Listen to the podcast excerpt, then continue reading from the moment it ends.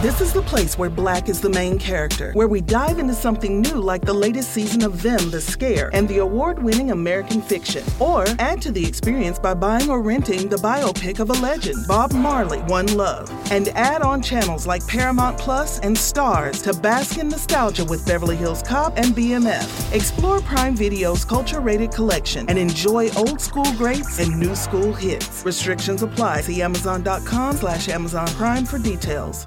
As this episode airs, it is early June of 2020. It has been a week of unrest. It has been a week of anger and sorrow and a week of hope. Jen and I felt it was important to bring back an episode that we aired earlier this year a conversation with Chandra White Cummings, who is a lawyer and an activist. And in that episode, we talked about Black boys and mental health and the Black community. And uh, we talked about our own lack of knowledge and our desire to be more connected and understand more the challenges that the Black community faces. So we are choosing to re-air this episode this conversation with chandra white cummings and i hope that it will i hope that you will listen and maybe discover some new information inspiration and insights. Meanwhile we are sending you our love and our thoughts and hope that you also can find some ease during this stressful time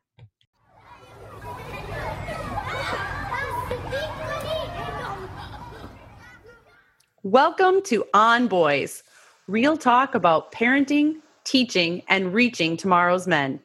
We're your co hosts, Jennifer L.W. Fink of buildingboys.net and Janet Allison of boysalive.com.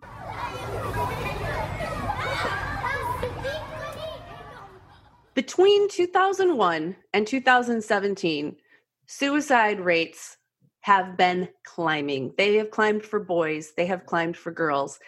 They have climbed significantly for black boys. Black boys ages 13 to 19, their suicide rate increased by 60% in those years. And for children ages 5 to 12, black males are committing suicide at higher rates than any other racial or ethnic group. Think about that. 5 to 12 years old. We've talked about mental health and suicide on this podcast before, and we will keep revisiting it. This is such an important topic. But we can't ignore those statistics. And we felt the need to dive in a little bit more deeply and talk about what is going on with Black boys' mental health and how we as individuals parents, teachers, and community members can work together to support Black boys' mental health. We are thrilled to have with us today Chandra White Cummings. Chandra is a mother of two grown sons, now I believe 23 and 31. And she is a lawyer and has served as a policy fellow for Moms of Black Boys United. Chandra, welcome. Thank you, thank you, thank you a thousand times. Thank you so much. I truly truly appreciate it. And I do want to say that um, it's a special privilege to be invited into the dialogue, into the conversation, because oftentimes you may have noticed this, uh, both of you, that um, there's a lot of discussion going on about all of these topics suicide, mental health, emotional wellness, um, stigma, all of those things. And much of it um, centers around what's going on in the African American and other uh, communities of color. However, often um, it is the sad, unfortunate case that African American women, moms, don't get invited into these conversations. Um, we are on the sidelines unless and until there's something uh, to be, quote, taken care of. Mm-hmm. So you've got to come down to this facility. Um, you need to meet with, you know, the church youth group. I mean, whatever the case may yeah. be, something is wrong. Mm-hmm. But now I have this wonderful opportunity. I'm so grateful. I so much appreciate it to actually talk sort of in a somewhat proactive sense about these topics. So thank you. We appreciate you sharing your expertise and your experiences with us. And it feels like a, a, difficult topic to address. Janet and I are two white women who have no experience being Black or raising Black children. So we have limited expertise. I can look at the statistics, I can't tell you the lived experience. And I know as well that there is racism, certainly has a tremendous effect on Black boys' mental health. And at the same time, there are all the other factors that affect mental health. It's not always just racism. Like there's right. all these entangled things. So yes. help us understand some of the interplay of these factors and why black boys struggle with mental health and why we as a society have failed to respond to that. Whoa, that's a big one. All right, that's a big question, and, and I would even encourage maybe a bigger bird's eye view in the just the acceptance and access to mental health within communities of color. Mm-hmm. And the generational, I mean, for my parents, like you would never talk about going to a therapist at all. Mm-hmm. No, no, no, no, mm-hmm. wasn't done. Mm-hmm. I'm curious, just culturally, like what is the messaging around mental health and seeking help and admitting that, hey, I'm struggling, and then maybe go into deeper. I feel like now Janet and I will just sit back because that's enough questions. Go, Sean. All right. yeah. 40 minutes. Go. Okay. Well, no, those are all um, fair questions, and they're the questions that everybody, just about really, um, is asking. Uh, so here we go. Let me just start by saying that I think, going back to Jennifer's question, I think that mental health for Black boys, and really, if I want to broaden it out for just a moment, as by way of context, for the African American community is um, pretty complex. It's pretty layered, um, but it doesn't mean that it's strange or odd or you know we're sort of um, on the ends of the bell curve in mm-hmm. terms of normality. And what I mean by that is that Black boys really, and this is part of the message that African American mothers and the community want to get out. Black boys, in many, many senses, are boys. Yeah. They have some of the very same issues, concerns, challenges, loves, hates as other boys do. And see, I, I had to catch myself because I almost said regular boys. Uh, so you see, the messaging even seeps in subconsciously with us as parents. So as as any other boy. They have a lot of the same uh, life experiences and life concerns. But I think what has happened is because of stereotyping, um, because of stigma, because of colorism and racism, this is how, and I'm so I'm going to answer your question at the same time, uh, Janet. So, this is how, in the largest sense, racism comes into raising and dealing with the mental health of Black boys is that because of the overlay of historical ideologies about Black families, it puts a pressure on all of the members of a Black family in different ways, meaning Black moms, Black dads know that their boys are, in many ways, just like any other boy. Mm-hmm. But because they're Black boys, now we've got another layer that we're dealing with. And so we do something that um, a lot of us are trying to get conversation around, which is we over pathologize our own kids. Ah. So everything they do, every move they make, every you know little blip that we see on the radar of their life, it gets magnified and blown up to something that it really isn't. So if your kid, you know, comes home and, you know, he throws his book bag on the sofa, he stomps back to his room and he slams the door, you're like, oh my God, um, he's bipolar. He's, um, you know, something's wrong with him. And then you immediately go into like lockdown mode because you think, oh gosh, I don't want anybody to know about this. You know, I don't want anybody to think my kid's something's wrong with him. I don't, I don't want to make him think I think something's wrong with him. But in the back of your mind, you're fighting all of these things. And so black boys walk around with this double burden of trying to just be normal boys, mm-hmm. you know, without all of this over superimposition of baggage. Can I ask really a question? Yeah. Is some of that uh, from a healthy and historically appropriate fear?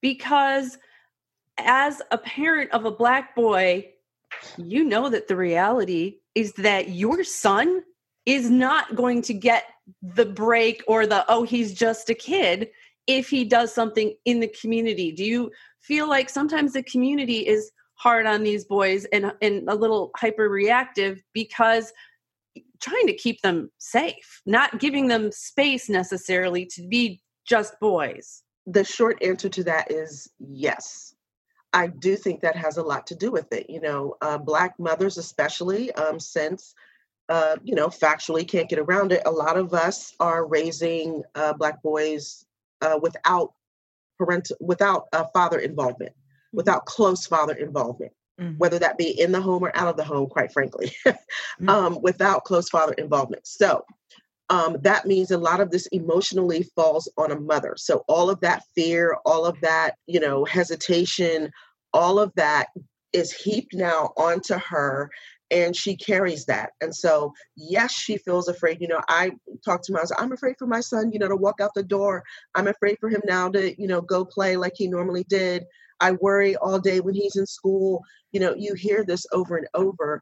And quite frankly, it's exhausting and it's debilitating emotionally to the parents and to the mm-hmm. caregivers. But just in my experience, um, what I have found helps mitigate that is first of all, I have a faith system, so I have to I have to speak to that because that's a real thing. Mm-hmm. Um, and in my view, that's also a real thing that has really contributed to what we're experiencing in the Black community in terms of this apparent explosion in mental health concerns for Black kids in general because and I'll and this is why because back in the day like when I was growing up you you it wasn't that anybody was quote afraid necessarily to talk about mental health or afraid to send their kid to therapists it's that it really wasn't necessary because if I had a problem if I had an issue my family was intact meaning they were available to me mm-hmm. so I could go to my mother and say uh yeah something's not right here. For example, I'll give you a really personal example, but I want to make the point.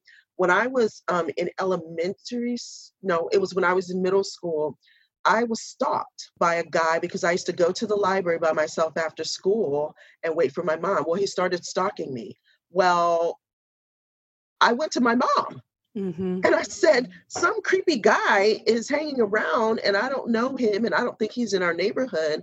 But my point is, I had a place to go. Yeah. Mm-hmm. And more than that, my mother had a place to go mm. because if she got overwhelmed, she would go back out back and talked to her best friends who lived in three row houses right behind us. Yeah. So the communities, neighborhoods were tight. There was an um, exceptional amount of accountability that's the other thing I think that is very important to remember is that we have lost many of the protective factors that really shielded our kids from having really to even think about needing to go to a therapist. So, in terms of access, I mean, I understand that issue and I understand the narrative behind it, but you're you're looking at a community that that is really foreign to not necessarily because it's like oh gosh you know if you go to a therapist you're you're awful. It's because it's new to us having to even think about talking to somebody outside of our family our church or our friends about things like that if that makes sense absolutely makes sense yeah it does and it's a thought provoking point that really makes you think as our communities have changed, as our families have changed, and, and people are more disconnected from one another mm-hmm. and live further apart, and mm-hmm. people have to work more simply to support the family. Yes. Those connections have kind of fallen apart. And so, one of the reason why we're struggling, and you mentioned, you know, your mom needing that support too Yeah. It's not just our kids that need support. When the kid is stressed, the, the parents are stressed, everybody needs support. Exactly. And truth be told, the dads need support too. you know, at the whole system, the whole ecosystem needs um, support. And again, back in different times, um, because of what you said, the connectedness. Mm-hmm. Connection is probably the biggest protective and remediating factor because even if once something happens, if it doesn't prevent it, once something does happen, um, connection and connectedness is really like a balm on these boys' souls. Yeah. And Mhm. they they need somebody that they can go to, that they can um, talk to. And again, that's like any other boy. Yes. Boy, every boy needs somebody that they can go to and talk to. But you know, somehow we've ca- we've managed to carve out this little odd space in you know society that oh these black boys they need it- we make it sound like it's something special when we talk Mhm. about them like they need something different you know they, they really don't they really don't Right. You know, one thing that um, Janet and I have talked about in previous podcasts is that often for boys, anxiety, depression, stress can manifest as anger, frustration, irritation. That can happen for anybody. It can happen for me too, and I'm Mhm. female, but more commonly with males in large part because their social conditioning says that's how you express strong emotion Mhm. but there's this tendency of society to see those things in boys as signals of danger and respond that way rather than with compassion. My perception is that it seems that's often magnified with black boys. There is this Yes. stigma and stereotype, and people are far more likely to assume that an angry black boy is trouble than that he needs connection. Yeah. And I think this is happening. I mean, we see this in schools. And my concern for these boys is not only their boys being taught by women mostly, Mhm. But often they are boys and black boys being taught by white women who Yes. don't understand the the importance of the connection of the community and that community accountability also that everybody's looking out for everybody else. Your aunt or your cousin or somebody knows what's what you're doing. And we've lost that for all of our kids in in our dispersed communities but i have great concern for especially little boys in school because they are being expected to do things outside of what they are developmentally ready to do academically Mhm. and coming into kindergarten and sitting on a little carpet square this is not how our boys Yes. are designed and i wonder that for a white female teacher that it can be kind of scary to have Mhm. these boys that are not falling in line not sitting still and have so much energy and Mhm. that exacerbates the problem and continues it right up the line Yes, um, I would tend to agree with you, and I definitely um, share your concern. Um, I've been doing substitute teaching Oh. actually, bravo. Um, and that is an experience unto itself. uh, because you know you're temporary the kids know you're temporary you know you're temporary. So a lot of the emotional mechanisms that you have at your disposal when you're the regular teacher you do not. And also a lot of the disciplinary type things you might be able to do you do not. So i definitely see what you're talking about especially for the little ones you know they are coming in to this structure because, and system because that's definitely what school is about especially now.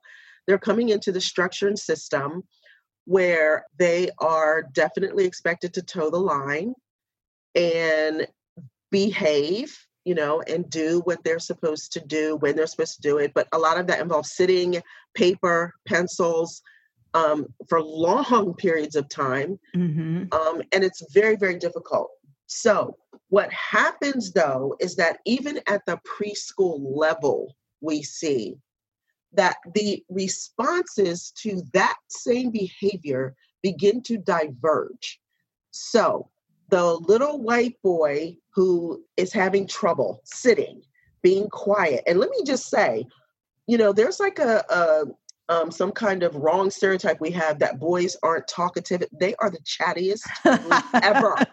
they talk so much. I mean, they should have been at my house last night for supper. I mean, they talk constantly. I'm always after the boys about talking. It's like, oh my gosh, people don't understand this at all. They think the boys, you know, the strong silent type begins early. They talk, I mean, till the cows come home. But anyway, this episode is sponsored by ByHeart. Babies need to eat. And whether you breastfeed or bottle feed, use formula, combine all of the above, you need options. We wanted to let you know about ByHeart Baby Formula. ByHeart has a patented protein blend that gets the closest to breast milk. It includes two of the most abundant proteins in breast milk. And ByHeart actually ran a clinical trial comparing their formula to a leading infant formula and proved that babies on ByHeart have softer poops, less spit up, and easier digestion. ByHeart is also the only US made infant formula to use organic grass fed whole milk. So if you need baby formula for your baby, consider ByHeart.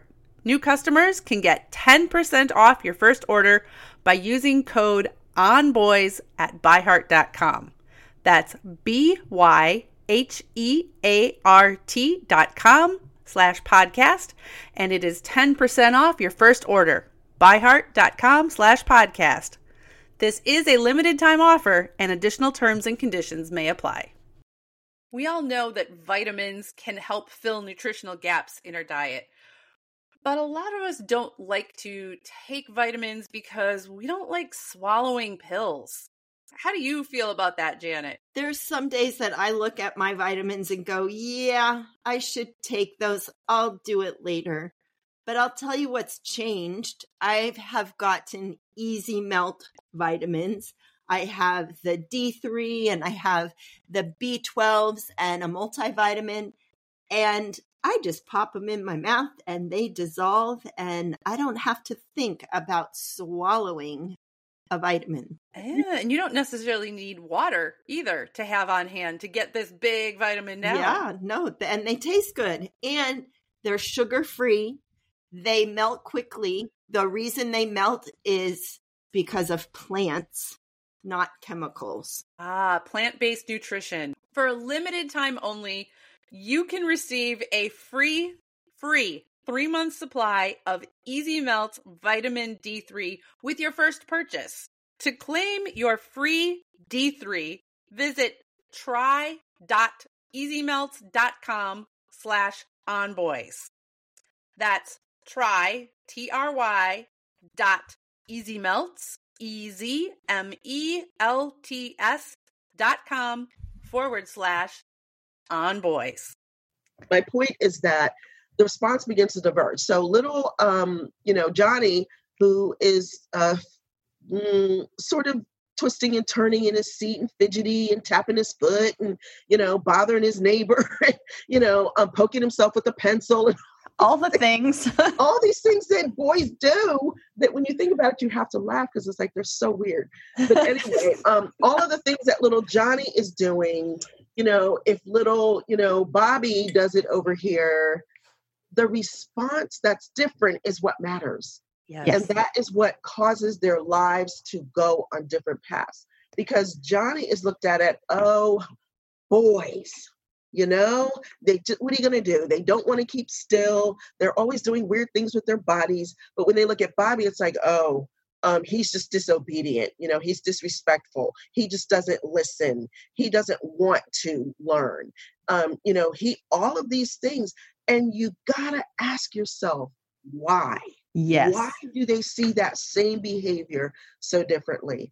And it really comes down to what many, many, many people still do not want to admit, which is prejudice, racism, and stereotypes. Mm-hmm. They see the same behavior differently.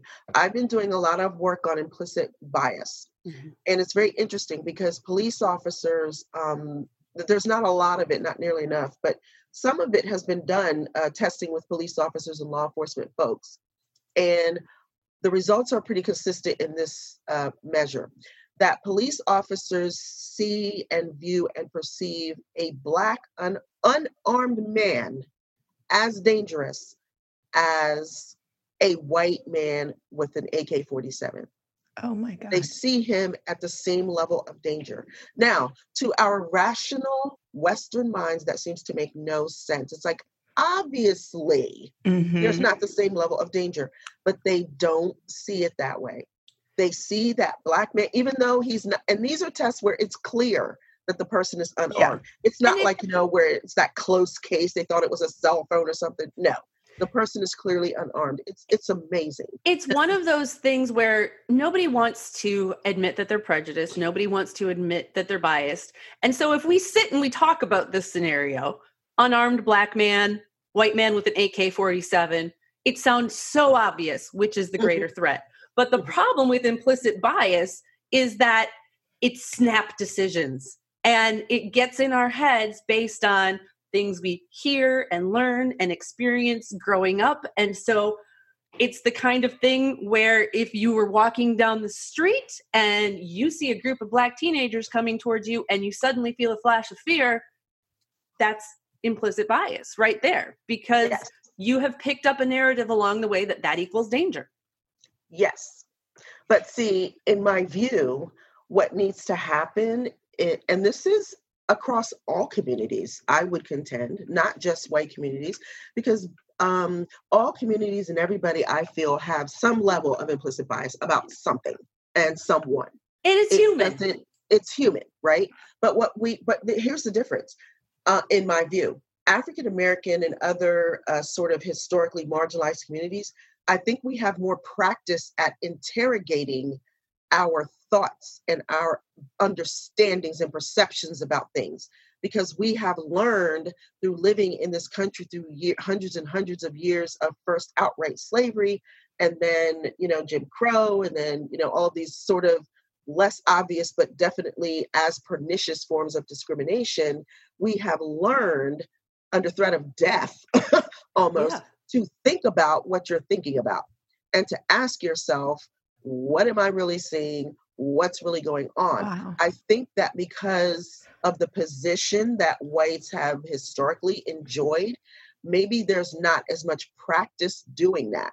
Like, so when you see someone, you see those teenagers coming, and you think to yourself, and like you said, it's a flash, whether there's, whether there's, whether you're in a quote dangerous situation like a police officer would be or Right. not it's still a very flash and Mhm. reflexive thing. But the trick and the key is to stop yourself and say, Whoa, wait a minute. Why am I thinking that? What is it about them that's making me feel like they're dangerous? Is it because there's a group of them? Is it because of the way they're dressed? Is it because of what they're talking about? You know, what is it really? And if we aren't, um, because truth be told, we could all use a little mental health help. Yeah. I mean, in my opinion, you know, truth be Raising my hand. uh, we could all use a, you know, maybe a couple hours on the couch, but um, the point is that we have to be able to be honest with ourselves and say and answer the question honestly, because it's not just about the interrogation; it's about the explanation. So when you ask yourself that question, and you're just gonna just you know, just as reflexively say, oh, it's because they are dangerous. Because everybody, you know, knows that they're dangerous. You see them on TV, blah. okay, well then stop at that point. Okay, what about TV? What do I see on TV? Is that stuff real? You know, is it any possibility that a lot of that could be manufactured or manipulated in any way to make me think something that's not true? We've got to start digging into these things for ourselves and the other thing that will help tremendously is if people simply get to know other people. Yes. Just get to know real live black boys. get yes. to know their moms, their dads, their aunts, their cousins, their godmoms, their Mhm. play cousins, you know, all of this kind of stuff. Just get to know people. Yeah.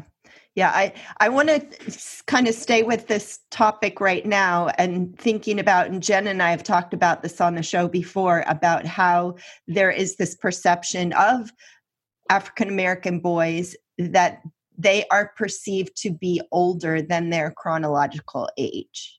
Mhm. I mean, that's a thing. It's been Yes. studied. I just am curious about your thoughts on that. That also, um, just like some of the other stereotype typical narratives that we've been talking about. They're more dangerous. You know, that's one of them, which is that they're they look or appear or they're perceived to be older than they really are. It's kind of like it goes in the group of these types of messages that uh, black boys are stronger, they're bigger, they're faster, um, they're you know, oh, and a lot of that has to do with athletics and you know all this other stuff. But a lot of it, like, what would the genesis of that kind of thought be? Who would be the type of person who would have been in a position to develop that kind of thinking? Slave masters, because slave masters see and people who are catching slaves not okay so so slave catchers you got to go back a little bit further. Slave yeah, yeah. catchers so people who are capturing people and bringing them through the transatlantic uh, slave trade and then slave masters so people and overseers people who are running plantations systematic subjugation of black people. They're really the first ones in terms of this country that would be in a position to form that kind of narrative why, and how. Because when you're running after, when you're chasing somebody who knows you're trying to kill them, you doggone right they might be faster than you because they're trying to get away. yeah. okay. It's not that they're these superhuman, metahuman type people. They're people being pursued, people who, you know, somebody's after them. Okay. But now when you bring them back over to this country, they're being made to do inhuman tasks and it's like, oh, but they don't complain. Well, they don't complain because they're going to get whipped if they do. Yeah. Mm-hmm. So all of this has a reason. But let's be honest, this country even still has trouble talking about slavery. Oh, yes. yeah. Like we still have trouble, even everybody still gets that little bit of discomfort, you know. So things like the 1619 project, mm-hmm. um, going way back to when I was in, you know, little roots um, mm-hmm. all 12 Years a Slave, to me, that was the best slave narrative movie ever made. Um, 12 Years a Slave. But anyway. Uh, I don't want to leave I don't want to leave that topic because okay. when we're talking about mental health, in mm-hmm. recent years, there has been increasing acknowledgement that trauma plays a role in mental health. Yes. That people who experience abuse, neglect, assault, you know, traumatic experiences as a child, that that obviously it influences your brain, it influences how you react. I can't imagine a trauma greater than slavery. Right. And that that's got to be part of the picture here and I feel like we as a country aren't going to make a lot of progress unless we can start wrestling with that. Oh yeah, we've got to wrestle it to the ground. I mean because you you cannot you cannot deal with any of these super complex things unless you're first willing to even look at it. You have to look at it and not in a self serving way, not in a way that makes you look like the hero or the victim when you're not, or the um, pioneer. It's like they were not pioneers, they were slave holders. Mm-hmm. Um, we have to start calling things what they were and are. This was not some romanticized, you know, antebellum South and all of that narrative. That's why we have trouble with the Confederacy thing because they were successful in creating an alternate narrative to slavery. Mm-hmm. It's like, you know, women in petticoats and drinking mint juleps. Okay, but you've got other women who are just as much woman in fields doing backbreaking work in the having their children sold from yes. them. Yes. Oftentimes literally snatched yes. out of their hands.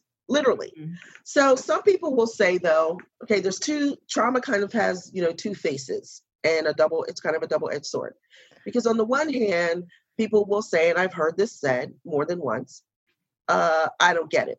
Like doesn't trauma have to be kind of contemporary to the person? I mean, how are people that are walking around now, why are they, quote, and they'll put air quotes around traumatized?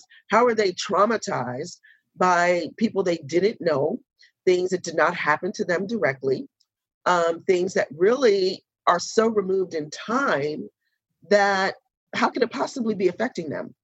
Well, two answers to begin with. There's a couple answers, but two answers to begin with. One, we understand even now when we're not talking about slavery, but if we're talking about um, violence, let's just use violence. Mm-hmm. We know, and those who know tell us that you don't have to be the one who's shot to be traumatized by that. Yeah. Mm.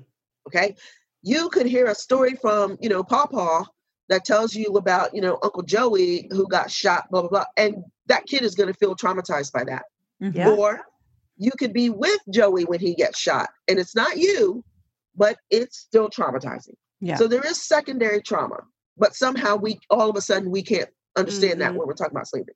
Secondly, there is this thing called epigenetics, and I don't want to bog the podcast down and get all technical about that. I know you guys understand what it is, but epigenetics is really important to understand because it explains a lot of how generational trauma is real. Mhm. Um, our genes literally, some of them, not all of the genes, but there are genes that turn off and on based on certain stimuli. Mhm. So a lot of these genes get turned on and they never get turned off. yeah. Mhm. Yeah. Um, in black, you know, ancestry, so to speak. Mhm. But the point is, and this is one of the points I do want to make.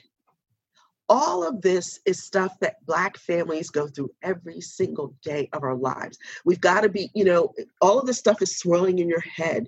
You know, um, it- it's incredible. And if you, as an adult, don't have some type of coping or processing mechanism, now we've got double trouble. We've got many layers of issues that we have to try to deal with. You know, this kid, um, Bryce Gowdy, that just took his life with, you know, by stepping in front of this train. I mean, I literally thought I was going to just crumple up in a ball and maybe not be get, able to get out of bed for a couple days because I just kept thinking of how they described his family situation. You know, here he is about ready to go off to college um, to to play football for a really prominent program, and he steps in front of a train. I mean that that's if that doesn't make you think, nothing will. Yeah. You know, and they talked about how he tried to talk to his mom. He reached out to his uncle. His mom, you know, he tried to hold his mom's hand, and she said, "I wasn't holding his hand," because and that's that's not an uncommon response because the mother is dealing with so much. She's like, I, I can't take on Yeah. whatever it is you're dealing with right now. I Mhm. can't take it on because I've got to try to keep myself together. So this is like a seriously multi-layered thing, but it doesn't mean that there's not solutions to it and there's not answers to it. Some of the answers that are not real answers are people coming in to quote study us all the time. That is getting on everybody's last nerve, especially when it seems like somehow black researchers can never get funding to do this stuff. Right? Um, Oh. Only white researchers can get funding to do this, and it's it just makes me so mad. It Yeah. makes me so mad. And I do want to sort of just throw in here, since since you're just letting me talk, um, I want to throw in here about things that people do. You know, things that people can do to Mhm. try to just begin to make dents, right? One of them is don't treat Black boys like they're some kind of endangered species. Don't coddle them. Don't let them get away with murder crap that you wouldn't any other kid. If he is legitimately trespassing, crossing the line, legitimately deal with him, but make it known and make it clear that it's just like I would anybody else Yeah. because it's the difference that's harming black boys not the discipline the difference Mhm. because they know at home they're going to get disciplined there's going to be discipline of some kind so it's Mhm. not that they're so fragile and so you know delicate that you you can't um, say anything to them because no it's that if they see that if Johnny is fidgeting or whatever, and he basically gets, you know, the explanation, but Bobby is fidgeting and he gets into the principal, that they know that. And they, they, pick see that, up so fast. Kids Yes. can pick that up when they are five years old. And so it's the disparity that is the problem. It's not the discipline. And I, I'm going to hearken to one of my favorite movies of all times, actually one of my older son's favorite movies, Remember the Titans, when Herman Boone is trying to explain to his assistant coach, don't be coddling these black players. If they miss a pass, get on their butts. And he's like, Oh, I'm just trying to help him. And he's like, Help them do what? He said, You know, if one of these white players messes up, I mean, you jump all over them like white on rice, pun intended. He's like, but these black boys, you know, they miss a pass or miss a block, and oh, you know, you put your arm around them and pat them on the back. He said, no, you're crippling them. You're crippling them for life. That's what he tells his assistant coach. And it's true. So we're not looking for or really needing anybody to coddle the boys.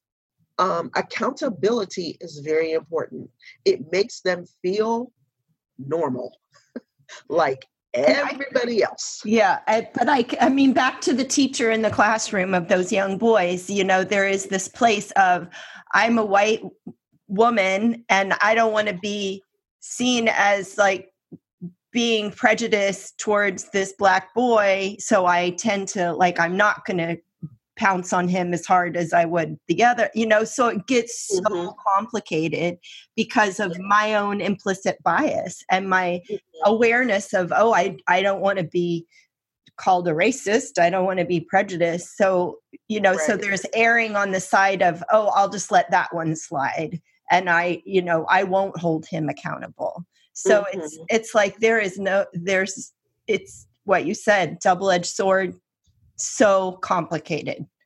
Yes, I completely agree with you. And honestly, I really do um, empathize with the situation because, at the same token, African American women experience this the other way. It's like, oh, you know, I don't want to see be seen to be coddling him too much because, you know, then white people are like, oh, see, they don't know how to deal with their kids.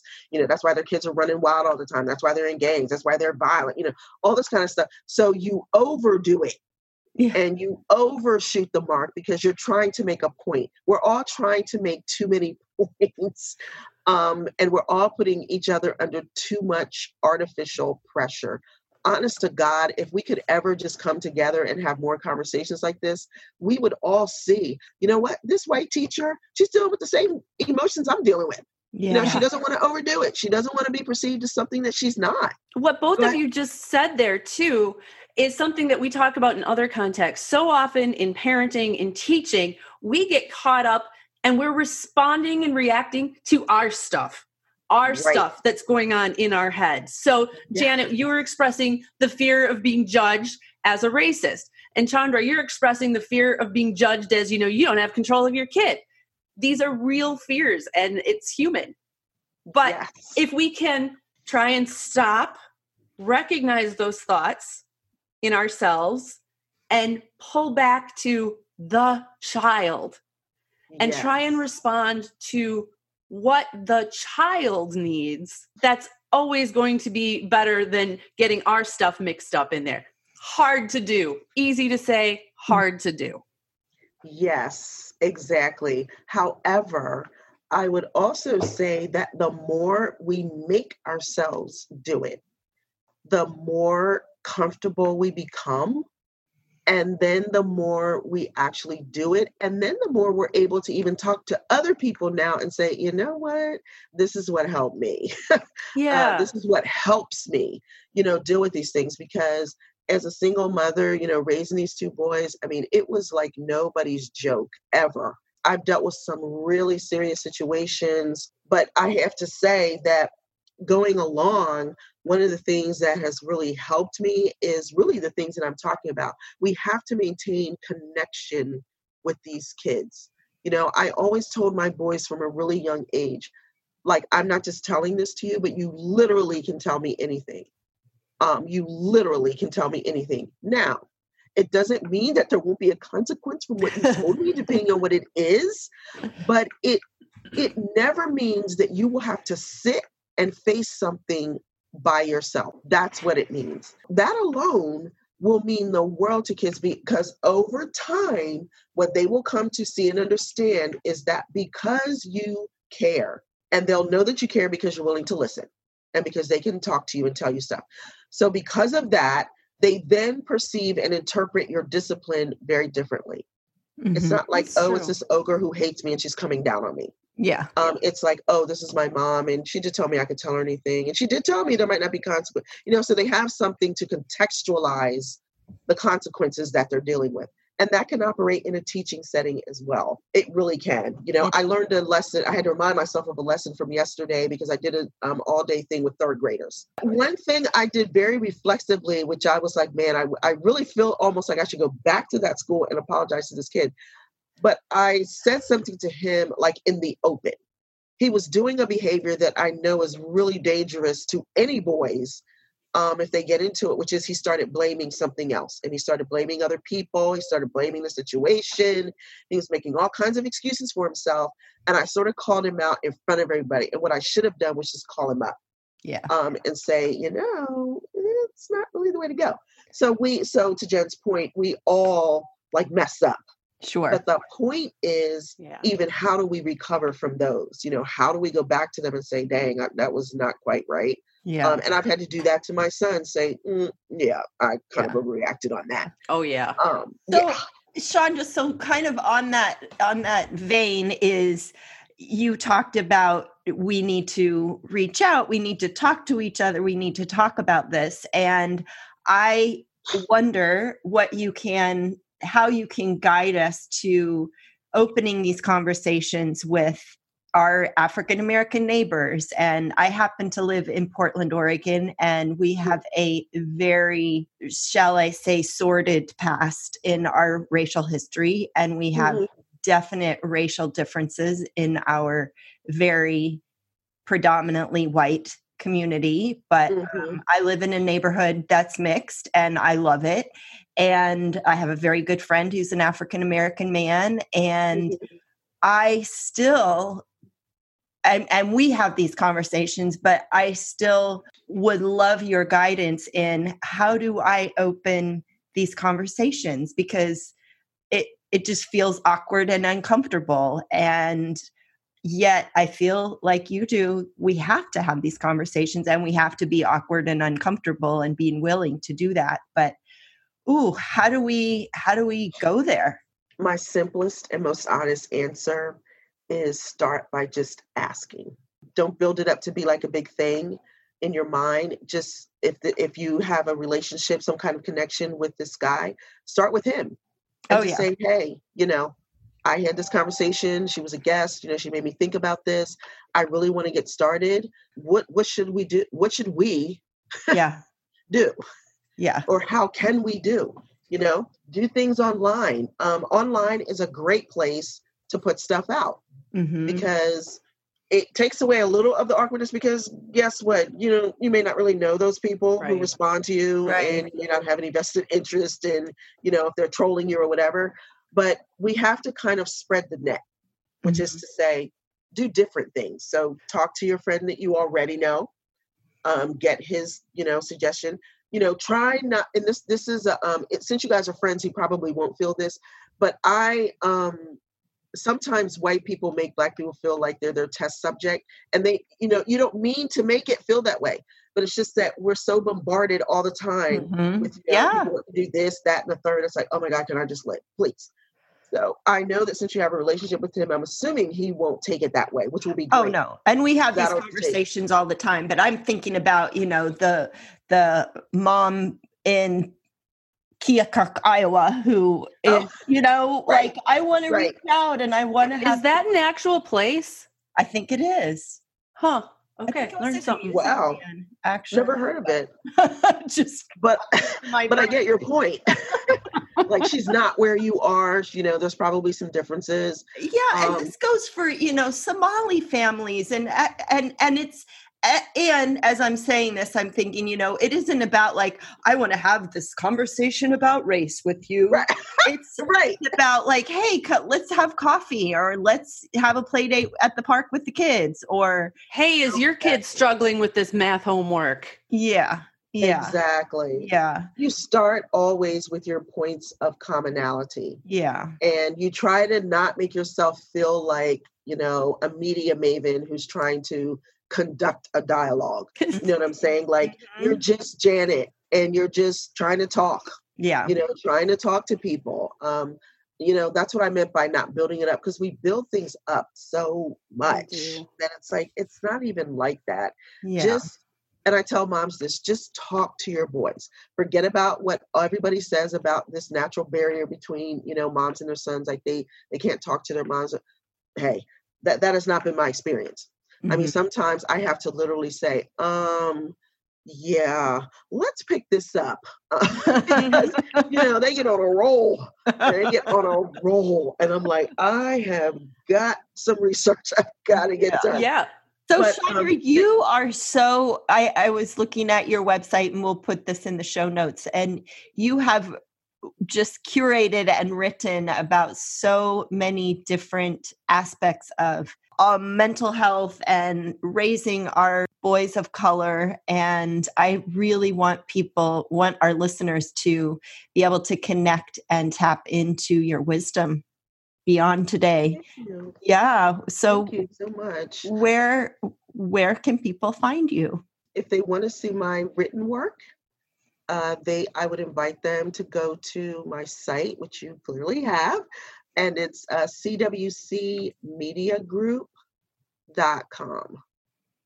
Uh, I will put that in the show notes. Awesome. And mm-hmm. before we let you go, Chandra, I would like to hear a couple of your ideas on what we, individual listeners, can be doing, all of us, to support Black boys' mental health. We talked about it's a multi layered problem. Mm-hmm. None of us are going to do one thing and it's fixed. But what mm-hmm. are maybe two or three things that we can do to step forward and help be part of positive change and support for families? Awesome question. A couple of things I've already mentioned, which are um, connection slash relationship, get to know some people. The other thing I've also mentioned is accountability, and I always mention that as its own thing because it's like it's just I don't I don't I hate to say it's the most important, but it's certainly up there um, mm-hmm. in terms of important things that you have to do, but you can only usually exercise effective accountability in the context of some kind of relationship or contact. Mm-hmm. If you don't currently know Black boys, Black families, or whatever, then what I would say is um, get involved. So don't read white authors' books about Black people. Uh. Read Black authors' books about their own stories. It's more riveting to read um, Shaka Senghor's book called Writing My Wrongs which is where he talks about he was a 14 year old kid. He got a little beside himself. He said some things to his mother that just weren't cool. He was staying out late. Well, she gave him a choice. He made his choice. He ended up becoming a drug dealer. He ended up in prison. So read that book as opposed to, you know, reading something that somebody is saying about something. Mm-hmm. The other thing is read about people, not issues. Because when you yeah. read about the people, you'll come upon the issues. Yes. So if you read his book, you will you will learn about the criminal justice system you'll learn about solitary confinement you'll learn and what it does to people you'll learn about what prison is really like just just read about the people. Read and read about all kinds of different people. But if you want to focus on black boys i'm reading chokehold by paul butler which is about police brutality and the interactions between uh, law enforcement and black men exclusively black men. He has a whole section where he talks about what it's like on the inside what it feels like to be Oof. a black man how it wow. feels to know that people are afraid of you. It's really awesome. So i'm i'm doing things like that myself you know as an african american woman i realized that doing the things i do i and because i love research i too get caught up in reading what everybody else is saying. It's like but what are they saying? Yeah what are they you know what do they see as the issues for their own lives? You know, mm. Janet and I talk about one of our challenges is that we are both women. I have never mm-hmm. been a boy. I don't really know what the experience of being a boy in the world is like, which is why. I had to learn a lot. I have four boys. Yeah. I needed I needed to know some stuff to effectively parent and relate to these humans that I was living with and responsible for. And right. so I I read because that was my mm-hmm. closest way to enter into that. And I love that you gave us so many titles, and I will include as many as I can in our show notes. And if you want to send me some more links, that's that's great because reading can give you these experiences, can bring you into somebody else's world, and you recognize that common and shared humanity, fear, joy, frustration, hope, longing. And you mentioned connection before. We're right here. We're right back at connection. Connection is going to be the key. Exactly. And also a lot of young people I know. So this this doesn't just go for the adults who who need to learn. It goes for some of the younger people too. So, mm-hmm. you know, younger people or whatever, sometimes people don't read. They're they're more movie people or stuff. There's plenty of that too. And again, don't just go and watch, you know, Tom Hanks do a film about black men. You know, go and watch Ava DuVernay do one, mm-hmm. or John Singleton, who mm-hmm. did uh, several movies about the black male experience. I mean, do things like that. You know, watch Jay Z's documentary on Meek Mill, who was a black rapper in New York City. I mean, and some of these things, you know, white people just feel they just feel naturally hesitant. It's like, oh, I don't I don't necessarily want to read about. You know what? I will be honest. I or, see some of the commercials on TV, and I'm like, I don't know if that's a movie for me. I don't know right. if. And then that makes me think about the opposite. You know, for years and years and years, it was all white movies, white movies, white movies, and of course, there were a whole lot of people going, "Well, that's clearly not for me." Right. Yeah. Right. Well, i think it's again and and i love this conversation. I think we're going to have to have part two chandra. It's such an important conversation. Thank you so so much for your time and your insights your wisdom and your heart. Your heart just shows up big time Oh, that's very gratifying to hear. I wanted uh, because I do try to focus on people. Thank yeah. you so much again. I really appreciate you even asking me. That is just like gold to me. Um, and I really am being sincere when I say I hope we can um, continue, you know, yes. our, our connection. Definitely.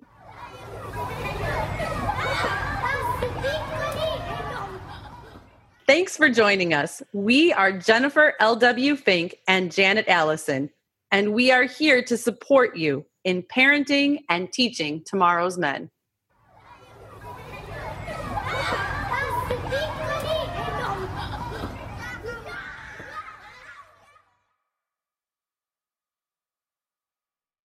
Welcome to Prime Video's Culture Rated Collection. This is the place where black is the main character, where we don't jump through hoops just to hear our voice and can fall in love with illuminating documentaries like Giannis, The Marvelous Journey. I'm just a hard worker that's trying to survive. Enjoy the animated series, The Second Best Hospital in the Galaxy. All doctors report immediately.